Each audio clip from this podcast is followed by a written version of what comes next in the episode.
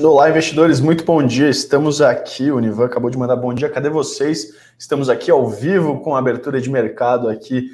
Uh, eu estou com o Bruno Benassi, nosso analista também de ações aí. Uh, mais uma abertura de mercado, hoje é dia 11 de fevereiro de 2021.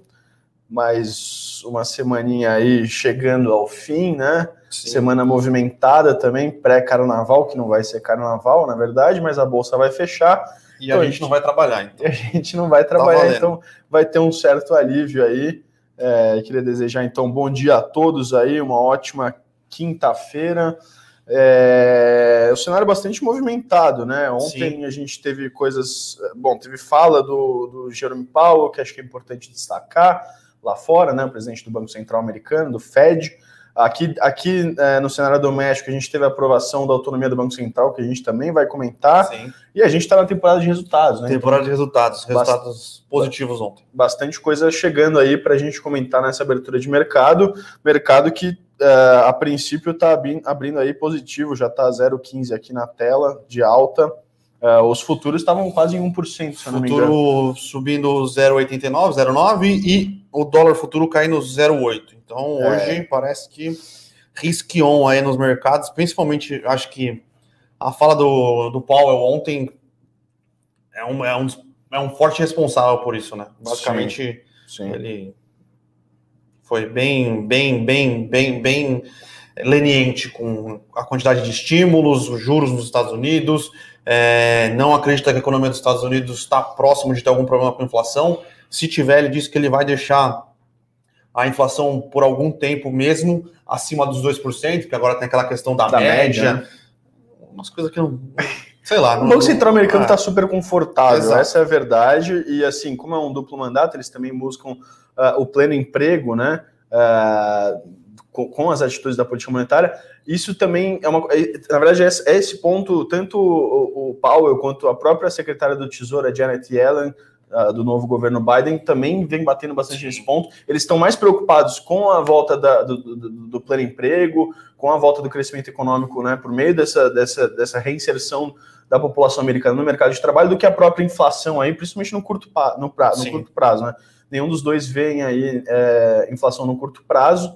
E aí, né, os mercados obviamente reagiram, é, dando uma apaziguada aí nas expectativas mais altistas aí, é, e por isso o dólar está né, tá recuando hoje, os investidores né, tomam um pouco mais de, de risco aí mundo afora. Certo? Sim.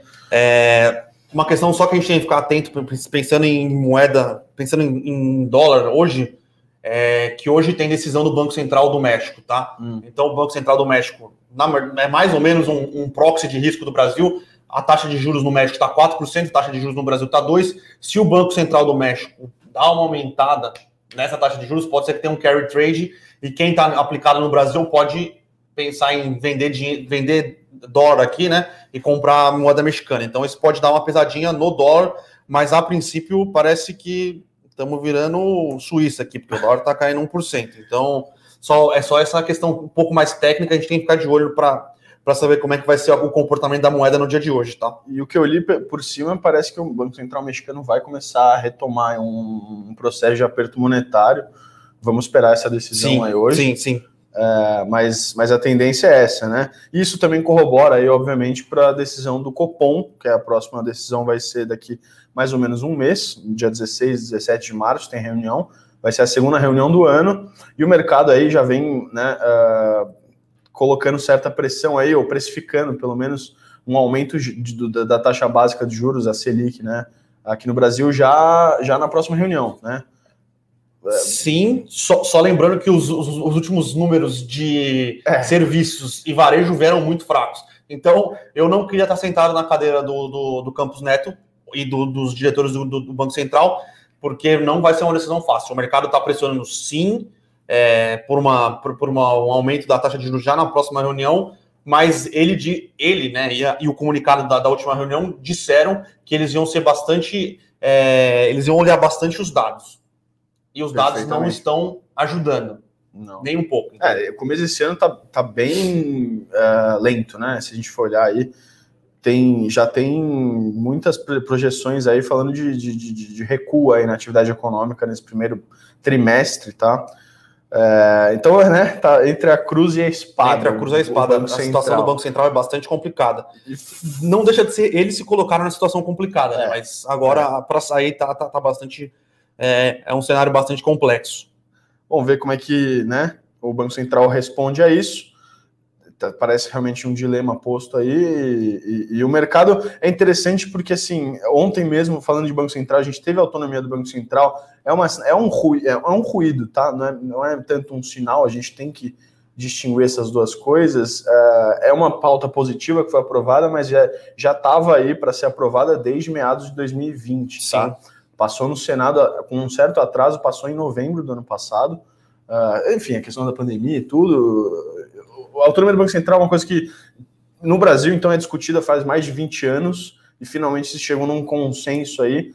É, e foi aprovada na Câmara ontem, tá? Por uma, uma, uma margem bastante tranquila, né? Que era o que a gente esperava, a gente até comentou na, na semana passada, antes de entrar na pauta, que a gente esperava que essa semana fosse votado e aprovado, tá? A autonomia do Banco Central, mas o mercado não reagiu bem, né?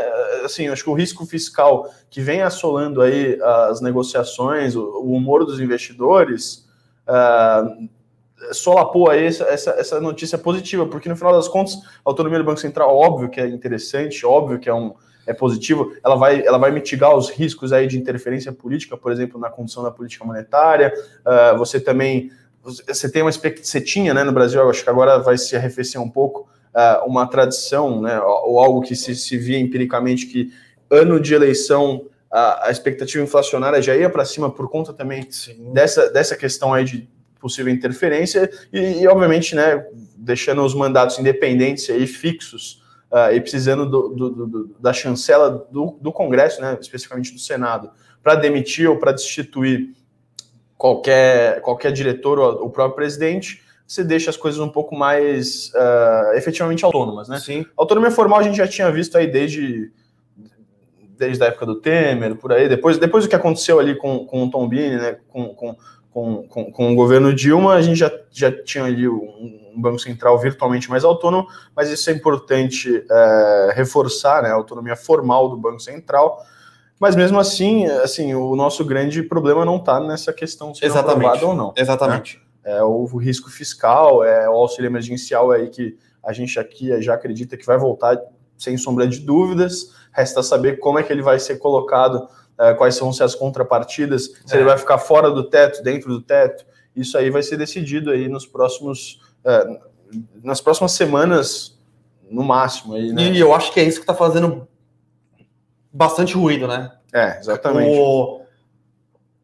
Não existe ainda nenhuma posição formal do governo, por mais que o Paulo Guedes tenha falado que é a favor, não se existe uma posição formal do governo propriamente dito, falando de como vai ser, por que vai ser.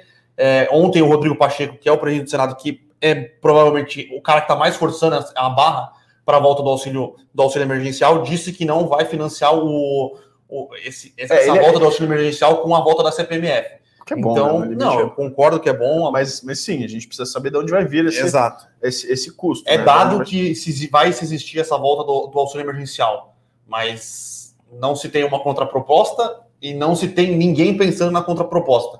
Vou, tocando na parte do auxílio emergencial, acho que é importante a gente falar sobre a parte do, da comissão mista do orçamento, que foi instaurada ontem, e é importante para a gente saber como é que vai ser o orçamento, o que vai, como é que. Porque esse orçamento vai ter que falar onde vai vai ter os recursos para esse novo pagamento do auxílio fiscal. Então, é, até por isso que a gente trouxe aqui hoje para te jogar no, na fogueira aqui, explicar um pouquinho para a gente como é que funciona essa comissão mista. Normalmente é aprovada um ano antes, estamos para se gastar no ano de, se aprova no ano de N-1 para se gastar no, no ano atual, né? A gente não aprovou o ano passado por causa de pandemia, tudo, e a gente está bastante atrasado, né? O cronograma bastante atrasado. É, vamos só, eu vou dar aqui, que bom que eu vim preparado, né? me jogou na fogueira aqui, mas, mas basicamente a gente tem três mecanismos aí orçamentários no Brasil. É, um que é um pouco bem mais geral, e ele vai do primeiro ano de governo até o, o ano do governo seguinte, né? Que é o plano plurianual, tá? Que é um negócio bem amplo. E aí você tem a, a lei de diretrizes orçamentárias, que o, que o governo precisa enviar no primeiro semestre e precisa ser aprovada até o final do ano no, no, no, no, no Congresso, como foi aprovada de 2021, né, que foi ano passado. Uh, e você tem a lei orçamentária anual, que é, é aí sim é onde você vai discriminar todos os gastos aí uh, do orçamento federal, tá? Do orçamento do governo. Uh, e, e, essa lei orçamentária anual, ela permite que você não vote, apesar de que seria o ideal, ela permite que você não vote no, no ano que devia ser votado para o ano seguinte já ter um orçamento aprovado. E é o que está acontecendo, né? a gente tem a lei orçamentária anual para esse ano, que ainda não foi aprovada e a gente já está tendo esse ano né, rolando. Né? O que, que acontece? Uh, como você não aprovou uma lei orçamentária, você ainda não tem todos os gastos discriminados, você vai pegar a, a dotação orçamentária total, ou seja, quanto que o governo é, previa no orçamento uh, de 2021, você vai dividir por 12, e aí sim, né, por exemplo, em janeiro agora, em fevereiro, como a gente está vendo, a gente está entrando em fevereiro agora, o governo federal só pode gastar um dozeavos desse total aí. Uh, de dinheiro, né, do orçamento que foi planejado. O problema disso é que você, é, você fica engessado porque às vezes você precisa fazer alguns certos ajustes entre os ministérios ou entre, entre as, uh, os diferentes uh, órgãos do governo. Então, se você não tem uma lei aprovada, você, você fica travado nisso porque é um dozeavos para cada uma das, da, da, da, né, das entidades do governo isso, isso aí a gente já está vendo notícia falando que o Banco Central. Não tem dinheiro para pagar o Exato, isso vai, isso vai no limite fazer com que a máquina pública entre em shutdown, shutdown né? Exato. Que não consiga funcionar do, do, jeito que deveria funcionar. E também por uma questão de também acomodar os novos gastos aí que a gente está tendo várias discussões. O, como a gente teve essa lei sendo enviada até agosto do ano passado, a gente teve. Uh, a inflação veio, veio outra, né? A gente teve de lá até, até agora, são várias coisas que aconteceram aí no âmbito econômico, no âmbito das contas públicas, e essa lei precisa ser atualizada também para a gente acomodar essas novas, essa nova realidade aí. Então, o, o, toda, toda a lei orçamentária nova para esse ano vai ter que ser revista nessa comissão que foi instalada ontem, é, que vai ter como presidente a, a Flávia Arruda, a deputada Flávia Arruda, é, do Partido Liberal de, do Distrito Federal, tá? É, é uma comissão mista, então tem deputados e senadores, uh, eles vão se debruçar sobre essa lei orçamentária anual que foi enviada pelo governo, né? O Congresso se debruça sobre isso, emite um parecer, aprova na comissão e aí vai para plenário aí para aprovar é, em sessão conjunta, né? Ou seja, com deputados e senadores para ser aprovada e aí sim o governo está liberado para gastar aí de acordo com o seu orçamento nesse ano. Ah, é importante então observar, se a gente está falando aí de os cálculos do governo e dos presidentes da Câmara e do Senado dizem que esse processo vai durar aí um mês, então até a terceira semana de março, por ali, até o final de março, acho que a gente vai ter um orçamento aprovado, o que significa que acho que é um mês de, de, de, de, apreensão aí dos investidores, porque dentro dessas discussões na comissão, principalmente na comissão, porque quando chega no, no, no plenário já está tudo bonitinho e aí só vota e aprova, tá? Ah, onde a discussão acontece mesmo é na comissão. Sim. Ah, é onde vai ter essa questão do auxílio, essa questão do uh, né, o teto de gastos, se está sobrando recurso ou não, quanto é que a gente vai ter que contingenciar das despesas discricionárias para poder se adequar ao teto. Então, todas essas questões aí relevantíssimas para o nosso quadro fiscal e, portanto, para o mercado financeiro, uh, vão ser uh, endereçadas na comissão mista de orçamento, tá? Do orçamento. Então, ficar de olho nessa questão, a gente vai, obviamente, trazendo para vocês aí as atualizações é... O governo está estudando, né? O que a gente Sim. vê é que o governo está estudando possibilidades, mas aí, de novo, não adianta estudar várias possibilidades dentro do, né, dentro do, do, do, da responsabilidade fiscal e depois tomar um não do presidente, como a gente já viu que aconteceu no ano passado, por exemplo. Então isso precisa ser muito bem alinhado, né? E também não dá para querer colocar, por exemplo, como óbvio que dá, mas não seria o ideal é, o mercado, inclusive, receberia bem mal isso. Não dá para querer colocar como crédito extraordinário que fica fora do teto, que o Congresso só precisa aprovar, porque isso, né, isso significa mais déficit primário no final das contas. É, ah, então a gente tira do teto porque aí não rompe o teto, mas, mas isso é uma despesa, né? Não é que ela não existe. Então, ela, sendo uma despesa, ela teria que ser uh, financiada emitindo dívida, e a gente já sabe que a nossa relação dívida-PIB já está altíssima, e é justamente o contrário o movimento que o mercado espera, né? Então a gente tem que ter cada vez mais uh, sinalizações de que uh, essa, essa, essa, essa trajetória vai ser revertida Sim. e que a gente vai conseguir aí gastar menos do que arrecada no limite, né? Então, uh, é uma situação aí para ficar de olho, né? E, e, isso tem mexido bastante com os mercados, tá? O político voltou bastante forte aí, principalmente agora em fevereiro, no final de janeiro, mas fevereiro também. E a gente espera que continue aí nos próximos, nas próximas semanas. É, e o que a gente tem visto no mercado, o mercado não está mais dando benefício da dúvida, né? É. Normalmente o mercado ele era mais são dois anos, né? São dois anos. O mercado teve a pandemia. Tudo bem, assim. concordamos, mas o mercado não está dando benefício da dúvida para o governo. Ele quer realmente ver se o governo vai ter capacidade é, de aprovar o que quer que seja para dar pelo menos uma melhorada no fiscal. Como a gente vem falando aqui, é qual o seu na política é qual o meu com o Rafa, que é nosso estrategista-chefe no macro. A gente não acha que o Brasil vai fazer nenhuma grande reforma. A gente vai fazer, a gente vai fazer o suficiente para passar de ano e o suficiente para passar de ano dado as condições macroeconômicas mundial de crescimento, liquidez e tudo que envolve commodities é o suficiente para o Brasil ter uma os ativos de risco do Brasil ter uma boa performance aí durante o ano de 2021. Porém, continuamos de de olho no, no, no cenário político para ver se a gente tem é, algo que indique que a gente vai ficar de recuperação ou é, pegar é, alguma DP. É isso, né? E acho que assim, o mercado também, da mesma forma que ficou animado com a vitória dos dois candidatos governistas né, na Câmara e no Senado, também vai ter uma postura de maior cobrança, né? Sim. né? Pelo tempo e pela. Assim, não tem mais bode expiatório aí para falar assim, não, mas aí quem está travando a pauta é o Congresso. Não, porque o Congresso, na teoria, está super alinhado aí com o presidente e a gente sabe que no final do dia quem, quem promove pauta legislativa é o executivo no Brasil, tá? Isso eu já falei algumas vezes, já escrevi sobre, é, a literatura especializada mostra isso. Mas só para é, só para finalizar essa parte política, a gente já passa para o corporativo, então é, eu acho que é isso, né? Tem que ficar de olho aí. E ao mesmo tempo, eu acho que esse processo aí de, de, de reformas no Brasil ele vai ser lento e, e, e acho que por sorte. Devagar é sempre. Por sorte duradouro, tá? Então, se a gente não vai ter, por um lado, uma reforma da Previdência que nem a gente teve, né? Algo no, com o tamanho da reforma da Previdência em 2019, né? Talvez a gente só vá ter uma reforma grande em 2023, depois das eleições, mas ao mesmo tempo eu não vejo esse processo sendo 100% estagnado, tá? Uh, eu acho que é um processo transformacional e lento que vem ocorrendo no Brasil, e a gente saindo aí de quase duas décadas de um, de um projeto não tão liberal de governo, de, de, Estado, na verdade, e agora a gente conseguindo aí acomodar aí uh, princípios muito importantes como responsabilidade fiscal, como a busca por uma trajetória uh, sustentável da economia, esse tipo de coisa que, que, que, exige aí força e vontade política, mas que no, no longo prazo lentamente vai sendo uh, ajustado, tá? A gente não vê motivos para isso desmoronar de um dia para o outro.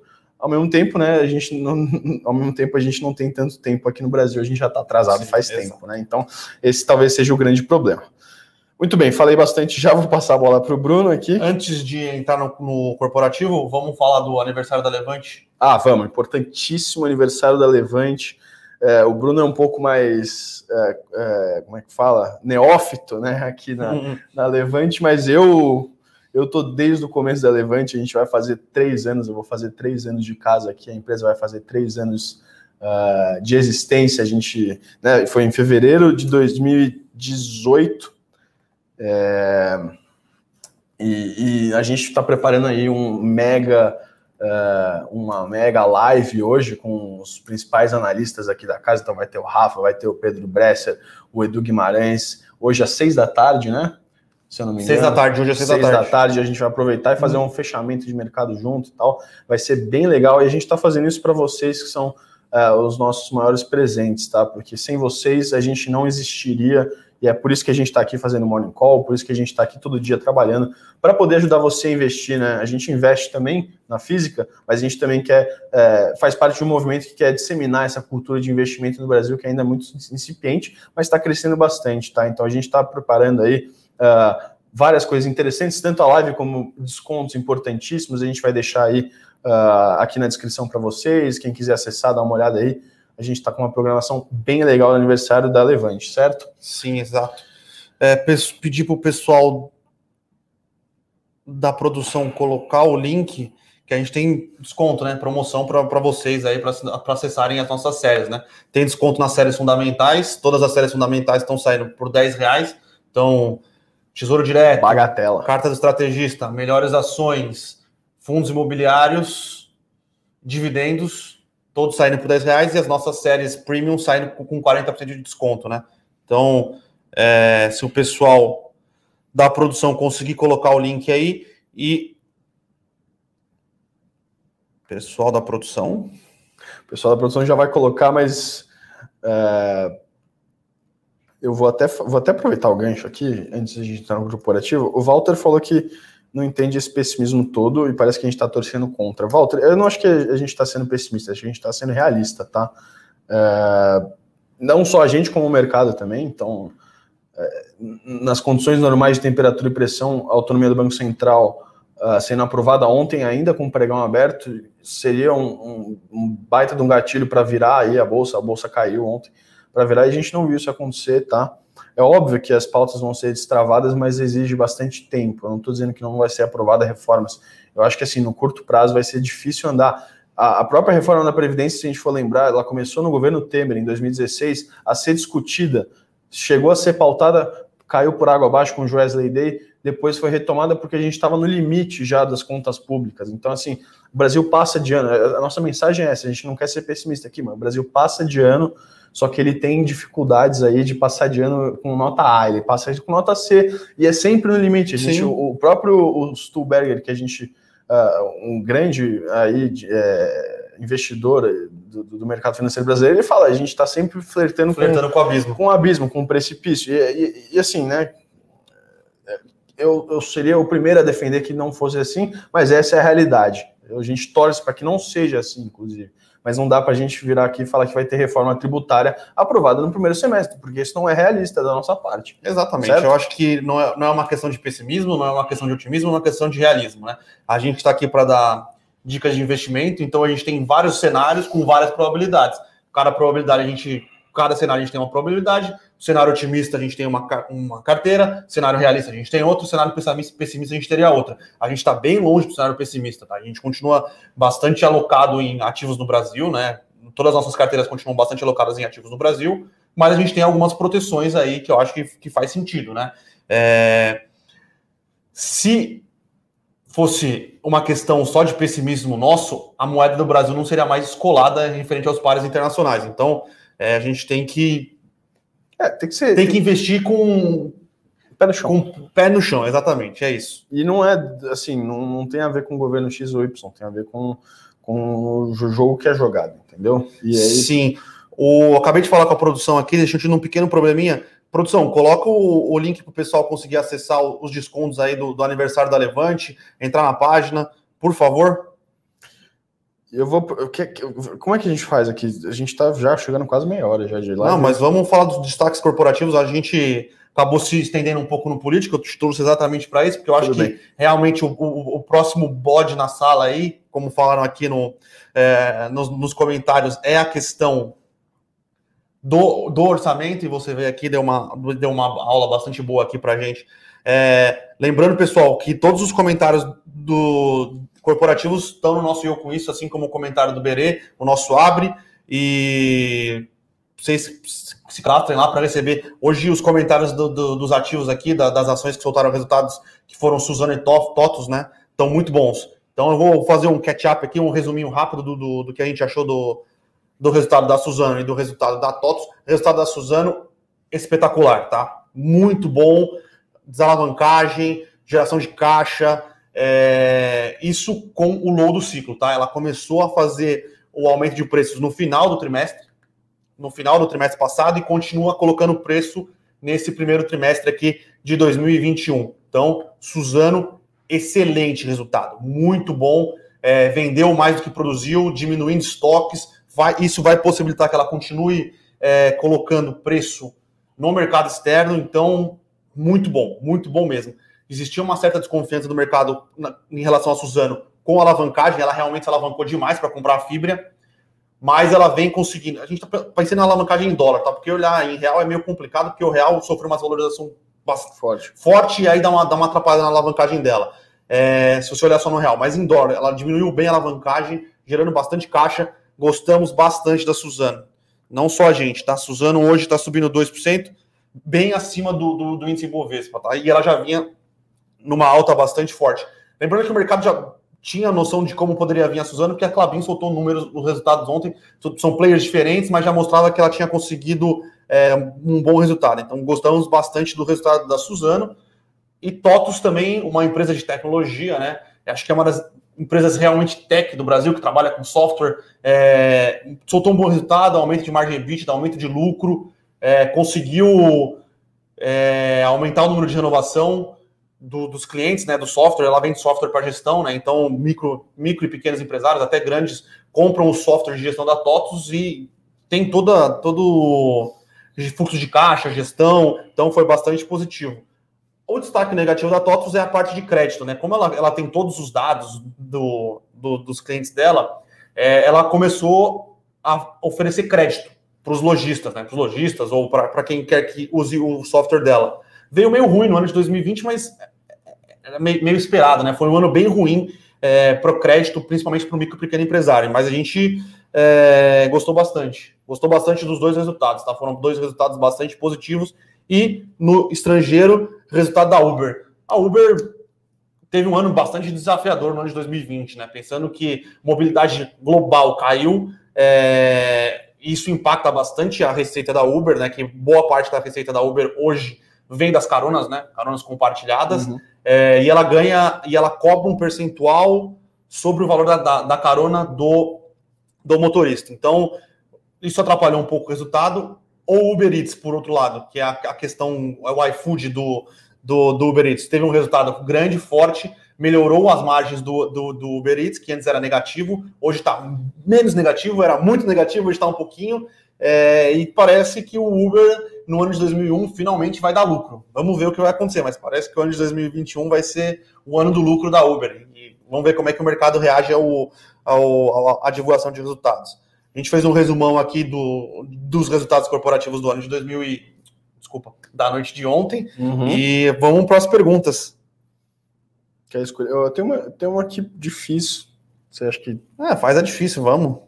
Ele é o REC, eu não sei, é o REC recebíveis? É, o REC recebíveis. E o REC T11 que eu vou ter. O REC T11 eu não acompanho muito, tá? Mas o REC recebíveis é um fundo que eu acompanho, conheço pessoal. É... REC Renda Imobiliária. REC Renda Imobiliária é o REC T, né? O REC, é, o REC CR11, que é o fundo de recebíveis. Tem um de alto? Tem, mas ele tem um de alto por, por causa do, do, do IGPM e da carteira de crédito. Lembrando que ele foi um dos fundos que não subiu é, naquela, naquela pegada do, do hectare, do, da Devan, do Habitat, mas ela tem uma boa parte da carteira indexada ao IGPM.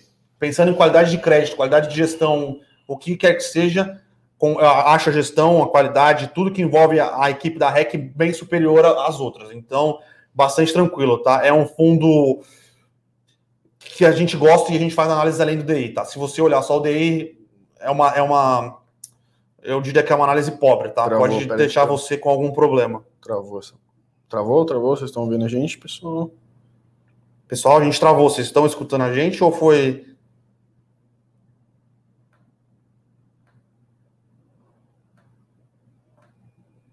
Pessoal? Alô, alô, alô, alô. Pronto, acho que voltou. Voltou? Voltou? Voltou, voltou? Voltou. Voltou. Voltou. Pessoal, a gente tem um probleminha técnico aqui. Já estamos voltando.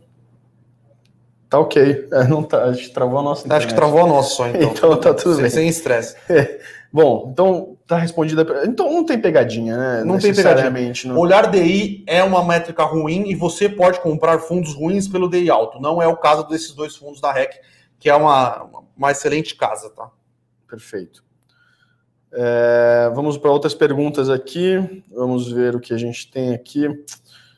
É, enquanto não resolveu o problema fiscal, vou até aproveitar essa pergunta aqui de fiscal para a gente só fazer mais um comentáriozinho. Vocês acham que a bolsa vai deslanchar?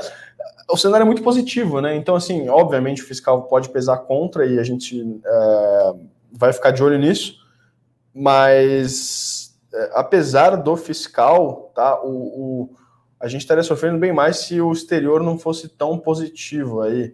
E você tem questões também uh, mais setoriais, como commodities, que aí tem tudo para ser um ótimo ano de commodities, que pode ajudar a sustentar esse patamar, ainda que o fiscal não esteja resolvido, tá? Obviamente, se houver uma grande, uh, um grande revés aí do ponto de vista fiscal, aí acho que não tem como uh, ficar não se descolar do mundo, tá? Que vai ser majoritariamente positivo até segunda ordem, né? Sim. Nesse ano. É... Mas ao mesmo tempo, como a gente está né, falando aqui, se passar de ano, que a gente acha que vai acontecer, tem tudo para a bolsa ter um bom desempenho esse ano, né? Não... Sim, não, a gente a gente está bastante positivo com a, com a, bolsa, tá? A gente gosta dos ativos da bolsa, a gente gosta principalmente dos ativos de commodities da bolsa. É isso. Então é, tem tudo para o ano ser muito positivo globalmente a oferta de commodities é bastante reduzida, porque a commodities em geral, tá? Pode ser agrícola, pode ser metais, pode ser óleo, tem sofrido com excesso, com, com investimento em oferta, porque as commodities, o petróleo tem, um, manteve uma, um preço um pouco mais alto, mas as outras commodities não. Então, a gente acha que vai faltar oferta para commodities e o Brasil, como a gente fala aqui faz algum tempo, é uma máquina de produzir commodities. Então, a gente está bastante positivo. E a Bolsa Brasileira é bastante é, intensiva em commodities. Então, uhum. É, a gente acha que o setor de commodities, independente do cenário, tem tudo para dar certo, tá? Beleza. Flipagem. O que vocês pensam disso? Hoje em dia está mais difícil, né? Hoje em dia ou não? Tá mais difícil, tem muito IPO que sai com lockup. Com lockup. É uma questão difícil, eu acho ruim sair com lockup, e, mas é como, como tem saído as ofertas, tá? É, flipagem é perigoso. É perigoso. Você pode ter entrado numa mosaico e ter pegado 100% e conseguir flipar, ou você pode ter entrado na Bemob e ter é, tomado um para trás ontem. Então, é difícil de prever como é que vai ser o mercado de negociação no dia seguinte. Até porque, diferente dos Estados Unidos, isso também é uma frase que a gente escuta bastante, é, principalmente do. Do? Do de, de grandes gestores, é, que no Brasil os IPOs saem muito caros. Então, pode sair caro e continuar caro, ou pode sair, como sai caro, cair, como foi o caso da Bemob, tá? Da Bemob eu até acho que Falaram, foi, inclusive, da Bemob. Da aqui. Bemob eu até acho que foi muita gente entrou para flipar porque viu que Mosaico saiu e teve uma alta muito grande. Então o pessoal falou: vou entrar para flipar porque é. tá, tá, tá, tá, tendo bastante IPOs, os IPOs estão saindo e, e, acontece. Então, a princípio, eu, eu não acho uma. Eu, eu, tenho cuidado, tá? Eu teria bastante cuidado em flipar. Muito bem. É... Vamos lá. Que mais de perguntas? Jamil pergunta se numa carteira ainda faz sentido continuar comprando Tesouro IPCA+. Com certeza.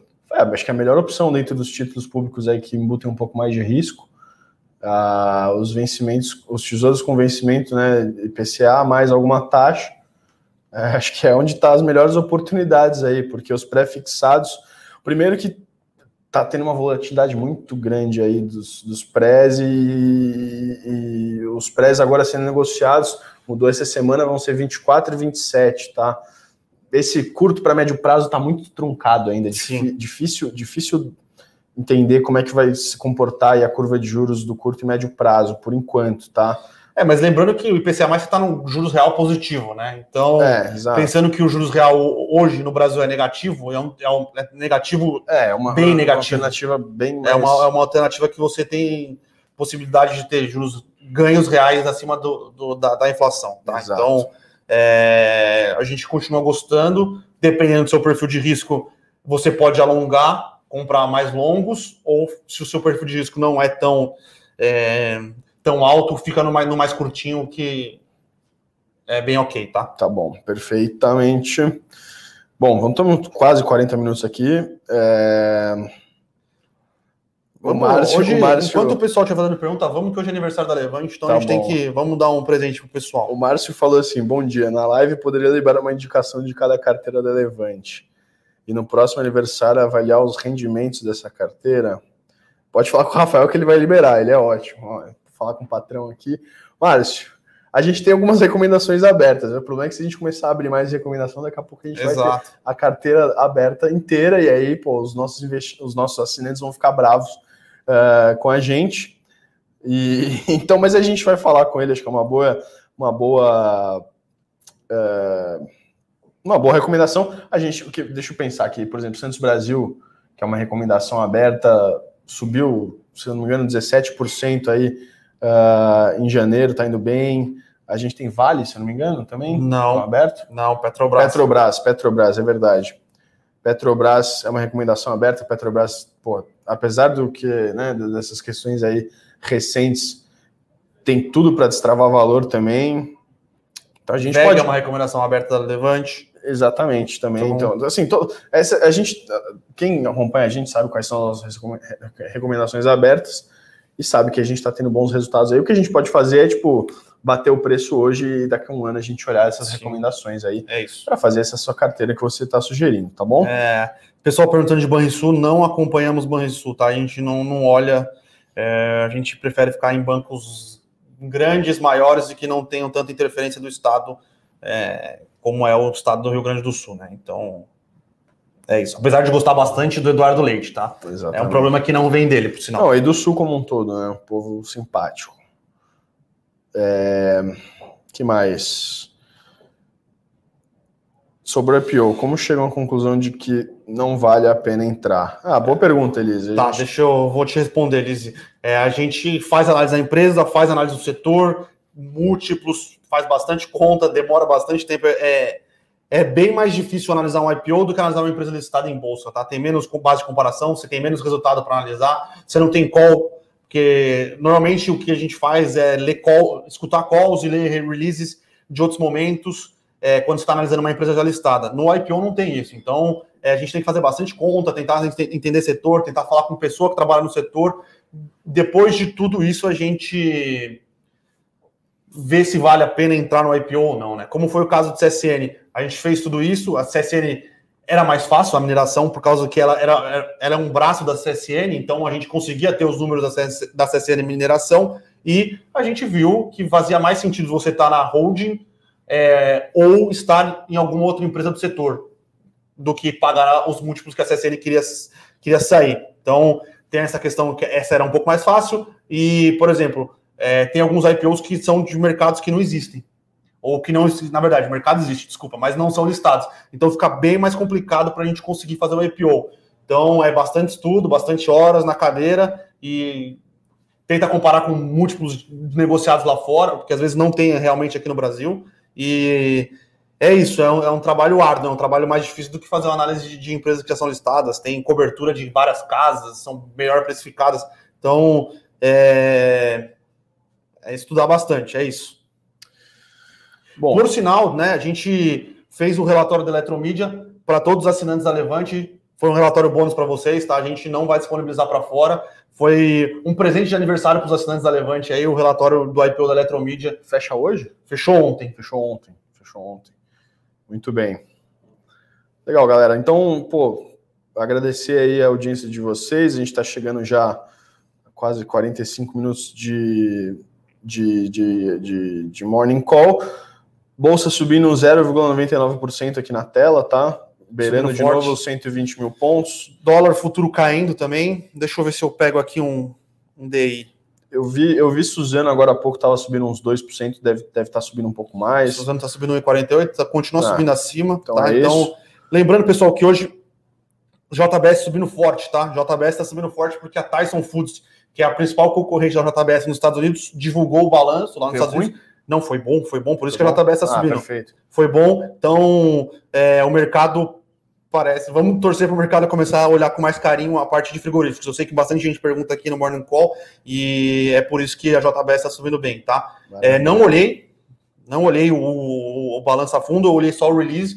Pareceu que os números eram fortes. Sabendo que a JBS é, é uma empresa mais rentável e mais eficiente do que a Tyson Foods, o mercado deve estar dando, dando a entender que o, o resultado da JBS vai vir forte também. Lembrando que a JBS divulga os resultados no final de março, se eu não me engano. Então, mas um isso está fazendo, fazendo preço. Maravilha. Então, pessoal. Vamos... Pessoal perguntando se a live vai estar tá gravada, vai ficar gravada no site da Levante depois, tá? Então, é, todas as, as, lives que a gente faz abertas, elas ficam gravadas para os assinantes no, nos, para os assinantes do YouTube, é, no YouTube, tá? Então, é... nesse canal mesmo aqui que você está assistindo, você clicar, ou, ou já, já, provavelmente já deve ter até o lembrete aí, se Sim. você quiser colocar na sua agenda. Se você estiver trabalhando e não conseguir assistir, a gente vai, a gente deixa lá e você pode assistir aí uh, no feriado, se você tiver feriado, é. ou não também, no fim de semana, né? É, ele, pessoal, compartilha com seus amigos aí, se você gosta do, do, do que a gente produz aqui, compartilha com todo mundo aí para a gente conseguir ah, levar a educação financeira cada vez mais, mais para frente. É, né? eu e o Bruno, a gente não vai estar tá na live hoje, mas a gente vai estar tá acompanhando atentamente, porque é, esses três aí. Não é sempre que as quatro estrelas estão é, juntas. As né? quatro estrelas, exatamente, o Felipão também vai participar. Não, não. O Fernando vai participar. Fernando, o Fernando vai participar. Uh, Fernando que está cobrindo aí o nosso produto de internacional e está muito legal também. Vai ser uma aula, né? Então é sempre bom participar. Hoje às seis da tarde. E aí, lembrando também que o aniversário da Levante está chegando. O Wagner falou que nasceu no mesmo dia também, então parabéns para você, Wagner. É... Lembrando que então, live às seis, promoção. Entre em contato com o nosso time comercial lá, que o Bruno não está tão de bom humor mais como estava na semana passada. O Palmeiras foi Palmeiras e perdeu no Mundial de novo, mas Hoje ele tá com preços, preços bons e descontos especiais para vocês, pessoal. Muito bem, pessoal. Então solta a vinheta aí do. Lá, lá, lá, lá, lá, lá, lá. Não, não. Lá, lá, lá, lá, lá, lá. Santista, o Santista, tá, o Santista aqui do meu lado tá meio triste, porque nos últimos títulos do Palmeiras ele sempre ficou de vice. Então é complicado, eu imagino. Tá bom, vamos ficar Beleza? por aqui antes que a gente comece a falar mais besteira aqui. Pessoal, bons negócios, bom dia, Valeu, bom trabalho. Pessoal, bom dia. mais. Tchau, tchau. Para saber mais sobre a Levante, siga o nosso perfil no Instagram, levante.investimentos. Se inscreva no nosso canal do YouTube, Levante Investimentos. E para acompanhar as notícias do dia a dia e mais sobre a Levante, acesse nosso site levante.com.br.